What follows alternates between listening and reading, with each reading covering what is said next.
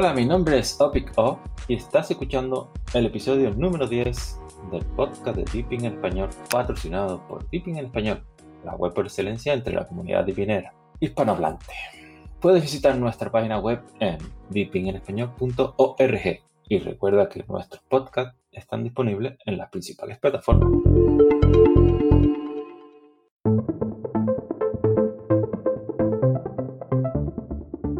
Hoy vamos a hablar de la tienda de pines y del repositorio de pines 4 y tengo conmigo para hablar de esto a Sebas. ¿Qué tal Sebas? Hola Obi, bien, ¿y tú? Bien, bien, mejor que el otro día, que el otro día pasaba mucho calor. Ah, qué bueno. Bueno, no tan bueno, a mí me gusta el frío, entonces yo feliz con mi frío acá. me parece bien, me parece bien. Sebas, ayer, si no me equivoco, fue ayer, sí, sí, ayer se, leva, se, se lanzó la tienda de Pine y el repositorio y se montó una buena, todo hay que decirlo, en la web, en Telegram. ¿Qué, opinas de, de, de, todo este, de esto que se han montado? Bueno, fue algo grande lo que se montó y no es menor porque fue algo grande lo que se publicó. O sea, ya hace bastante tiempo que teníamos trabajando la tienda y también al mismo tiempo el repositorio de Pines. Se terminaron de hacer las pruebas finales, se testearon todas las aplicaciones que se incluyeron en el repositorio y cuando Depin lanzó ya la versión, entre comillas, estable, que ya Depin dejó de usar esos términos, pero llamémosla estable, eh, dijimos, bueno, estamos a tiempo y lancemos la tienda y empezamos a trabajar. Así que como mencionas tú, ayer se, lanzó la tienda y causó bastante revuelo. Ya a esto, no sé, irán 17 horas, ya la tienda lleva eh, cerca de mil descargas, mm. muchos usuarios comentando, publicando en el foro, en la web, es bastante lo que se ha movido la comunidad. Sí, ya, ya, ya lo he visto, lo, he vivido. Em, algo que, ya llevábamos nosotros también con, ganas de lanzar, ¿no? Ya, ya, ya teníamos también ganas de, que se lanzara para que la gente pudiera disfrutar de, de, la tienda de Pine. Lo que pasa es que estábamos pendientes de, la versión, entre comillas, estable de Dipping. Vamos, ya, hasta aquí, ya, bueno, eh, a disfrutarla. Pues es verdad, hace tiempo que ya teníamos ganas de lanzar la tienda. Bueno, en el podcast 5, si no me equivoco, hablamos de esto y pensábamos que íbamos a liberarla a fin de mes de agosto pero decidimos hacer una, unas pruebas, una beta cerrada, invitamos a algunos usuarios de la comunidad, a quienes quisieran unirse, a testear la tienda y por eso la retrasamos un poco y bueno, coincidió con el lanzamiento de la versión de Depin. Eh, ¿Y reportaron muchos fallos, Seba? la gente que la probó. Bueno, los fallos que se reportaron eran los que se esperaban que se reportaran. Dentro de todos fallos de cuando se corta la instalación en medio del proceso, eh, cuando se cae el internet, cuando se apaga la máquina, que eran fallos normales, pero como le digo, era dentro de, lo que se tenía contemplado y de lo que se necesitaba que reportaran. Vale, ok. Eh, bueno, eh, ya de todas formas también, como tú dices en el podcast, hablamos un poquitito de ella, pero bueno, no está de más volver a hablar de, la tienda de Dipine. Bueno, yo quería primero, antes que nada, que la gente entienda un poco eh, que Dipine, la tienda de Pines y Dipines 4 no es lo mismo, aunque más o menos eh, tiene el mismo fin, ¿no? Es decir, el poder instalar aplicaciones adicionales, ¿no? Eh, ¿Podrías tú más o menos explicar más o menos qué es uno y qué es otra cosa, Seba? Por supuesto. Hay que diferenciar, como dices tú, que Depines 4 es el repositorio complementario que la comunidad le presta a Depin, por así decirlo. O sea, la comunidad sube aplicaciones a este repositorio y la tienda utiliza ese repositorio como base para poder instalar de manera gráfica las aplicaciones. ¿Qué pasaría si no estuviera la tienda? Uno tendría que utilizar el repositorio por la terminal, como se estuvo haciendo mucho tiempo, como pasó con Depines 3, 3.1. Entonces ahora al tener la tienda, se puede hacer de una manera gráfica para aquellos que quieran y aquellos que no quieran tienen también la opción de usar la terminal. Sí, de cómo se hacía eh, con Deepin 3 y con Deepin 15 .11, 10, y anteriores. Eh, utilizabas el, la terminal y, y, listo. Eso ya depende de cómo quiera uno, utilizar la tienda o, o seguir utilizando el método tradicional. Vale, vemos funciones y características. Por ejemplo, explícame algo de, sus funciones, Seba. Bueno, la función, como toda tienda, es instalar aplicaciones. Uno tiene la, interfaz gráfica, ve la lista de aplicaciones, selecciona una o más aplicaciones que uno quiera y abajo en la esquina inferior derecha encontramos el botón instalar. Así de simple. Por otra parte, ah, si uno quiere instalar aplicaciones desde el repositorio por vía de la terminal, tiene que buscar el nombre de la aplicación que uno desee, ya sea si es por el comando o por la lista que uno tiene disponible en la, en la web y le da el sudo app install. Vale. Vale, proseguimos, proseguimos con la instalación. La instalación aprovechando el, artículo que hay en, en, la web, la web de la comunidad. Ahí podéis descargar eh, la tienda Odipine eh, pero Seba, si no me equivoco, eh, tiene que ser o uno u otro, ¿no? Claro, como dices tú, o es uno o es el otro. O sea, yo no puedo descargar de Pines, que es el repositorio, instalarlo y después ir y descargar la tienda e instalarla. ¿Por qué? Porque la tienda ya tiene incluido el repositorio. Entonces, si yo quiero tener las dos cosas, simplemente descargo la tienda. Pero si yo solo quiero el repositorio para trabajar con él por terminal, descargo de Pines. Entonces es muy importante separar las cosas porque nos ha topado alguno que otro usuario que descarga los dos paquetes pensando que puede tener el repositorio y la tienda. Pero como dije delante, la tienda ya tiene el repositorio.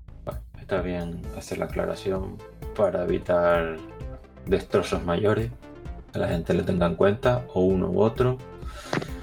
Em, luego tenemos mm, cosas futuribles, ¿no? Como los flashback y los, los snaps. Quedaría una tienda, vamos, muy potente, ¿no? Si conseguimos meter eso, ¿no?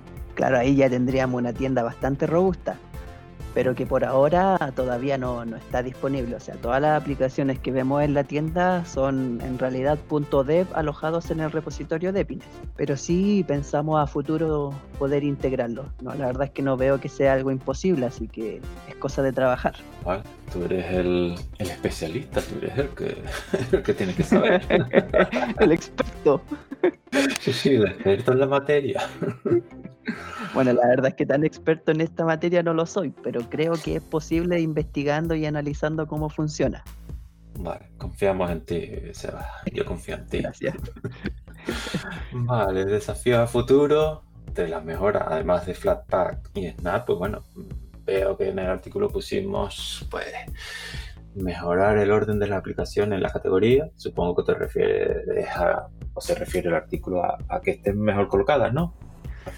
Lo que pasa, lo que pasa es que las aplicaciones, si tú revisas detenidamente, vas a encontrar algunas que, por ejemplo, no sé, por darte un ejemplo, eh, Firefox no está ubicada en la categoría web, pero obviamente corresponde a la categoría web. Y eso pasa porque el paquete tiene una categoría distinta que puede ser sistema. Entonces uno lo va a encontrar en la categoría sistema. Ok, ok. Entonces a eso nos referimos con mejorar la categoría de las aplicaciones. Vale, vale, luego continúo mejorando el escalado para pantallas de alta resolución. Vale, supongo que te refieres a alta, alta resolución a pantalla por encima del Full HD, ¿no? Que, que a lo mejor no queda bien integrado, puede ser. Sí, bueno, eso fue un, un, punto de trabajo bastante arduo porque, bueno, tengo una laptop de 14 pulgadas y nos topamos con uno de los integrantes de la comunidad que tenía un monitor en 4K con una resolución bastante grande. y, la tienda la verdad es que se veía espantosa. Logramos así trabajar el escalado y se ve mucho mejor, mucho más presentable, pero todavía no es 100% como verla en, un, en una laptop. Vale, vale, vale. Bueno, eso se puede solucionar no comprando un monitor 4K, ¿no?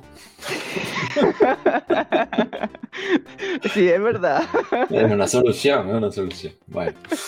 Eh, siguiente punto, el de integrar una... Ah, esto, esto lo veo yo muy, muy interesante, lo de integrar una barra de progreso, porque la verdad que sí que es verdad que a veces eh, parece que no está haciendo nada, ¿no? Que le diste y dice, bueno, ¿y ahora qué está haciendo esto, no? Y luego, pues sí, te aparece, ¿no? Información de que está descargando.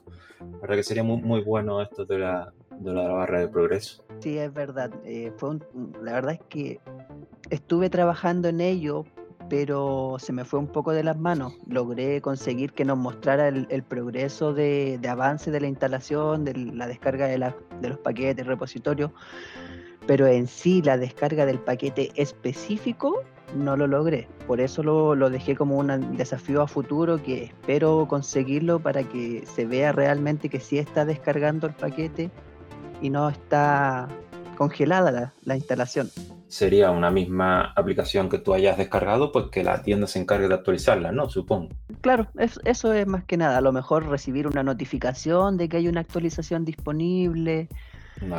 y poder instalarla desde la misma tienda. De la misma tienda, sí, porque ya de por sí nosotros actualizamos los paquetes, pero claro, lo bueno sería que la tienda también te ayude, ¿no? Te diga, mira, tienes una actualización de esto y desinstalar aplicaciones, eso se entiende, evidentemente, porque de momento la tienda solo instala, pero no desinstala. Y bueno, y lo mencionado, soporte para los paquetes Snap y Flatpak. La verdad que, como ya te dije, quedaría una tienda muy buena. Vamos a ver, vamos a ir viendo cómo se desarrolla el proyecto. Y poco más, no sé si tienes algo más que agregar, Seba.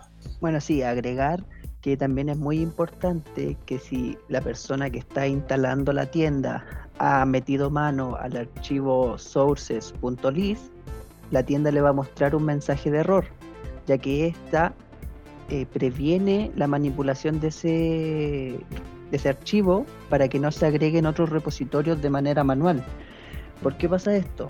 Tiempo atrás ha ocurrido que la gente agregaba repositorios y después cuando instalaba el repositorio Depines, culpaban a Depines porque les rompía el sistema, siendo que Depines tiene testeadas todas las aplicaciones muchas veces y esto no pasaba. Entonces es muy importante eso, si la persona que está instalando la tienda tiene problemas, pero ha modificado el archivo, obviamente no va a poder instalar la tienda por ese motivo. Vale, o sea, la tienda tiene como una seguridad para evitar que mm, cuando está ese archivo cambiado, pues te, avisa de que no, de que no puede, claro, para evitar suspicacias, ¿no? Como que han pasado en el, en el pasado, ¿no? Como tú dices, de que echar la culpa a los repositorios. Eh, lo veo muy bien y, además me he dado cuenta que en, en el chat de Telegram veo que mucha gente ha metido mano ahí, ¿no? sí, muchas personas han metido mano y, le ha tocado reinstalar porque de verdad que se les corrompe el sistema, entonces es una manera de prevenir.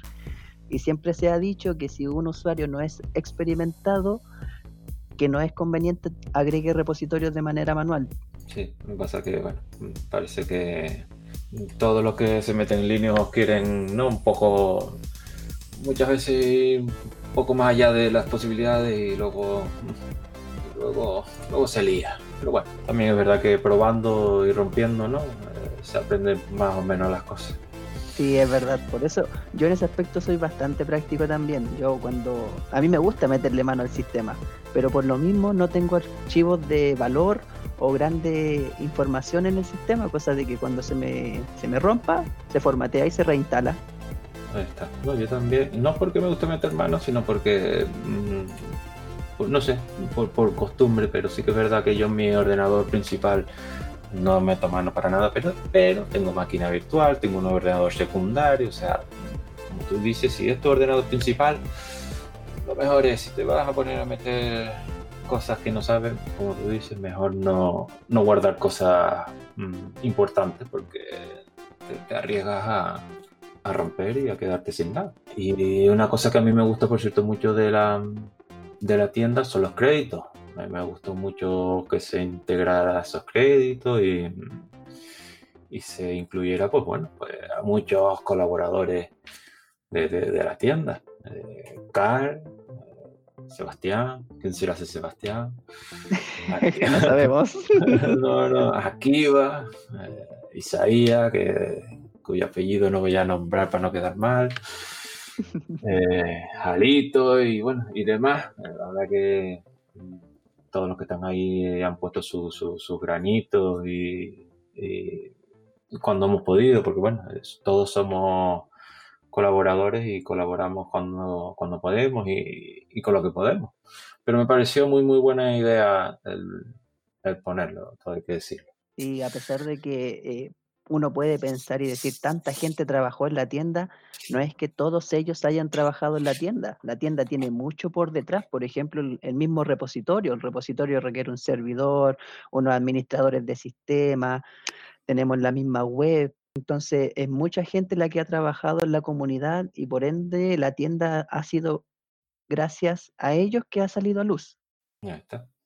Yo, yo me jugué la vida probando la tienda, ¿eh? eso. Un beta tester. Sí, sí, beta tester. Una profesión muy peligrosa, ¿eh? bueno, eh, yo creo que listo, ¿no, Seba? ¿O algo más que comentar? No, no, por hoy no, ¿no? Sí, bueno, darle las gracias a todas las personas que hicieron esto posible, a todos los usuarios que han comentado su experiencia sobre la tienda, a todos aquellos a los que les ha gustado, invitar a todos los que tengan alguna crítica constructiva o alguna sugerencia que hacer, también postearla, es todo bienvenido. Muchas gracias a todos, de verdad. De acuerdo. Eh, pues esto es todo por hoy. Otra vez, mi nombre es Opic Up y ha sido un placer compartir contigo esta noticia sobre Dipping. En concreto hoy sobre la tienda Dipines y Dipines 4. Espero que tengas un buen día y esperemos tenerte en las próximas ediciones de podcast de Dipping en español.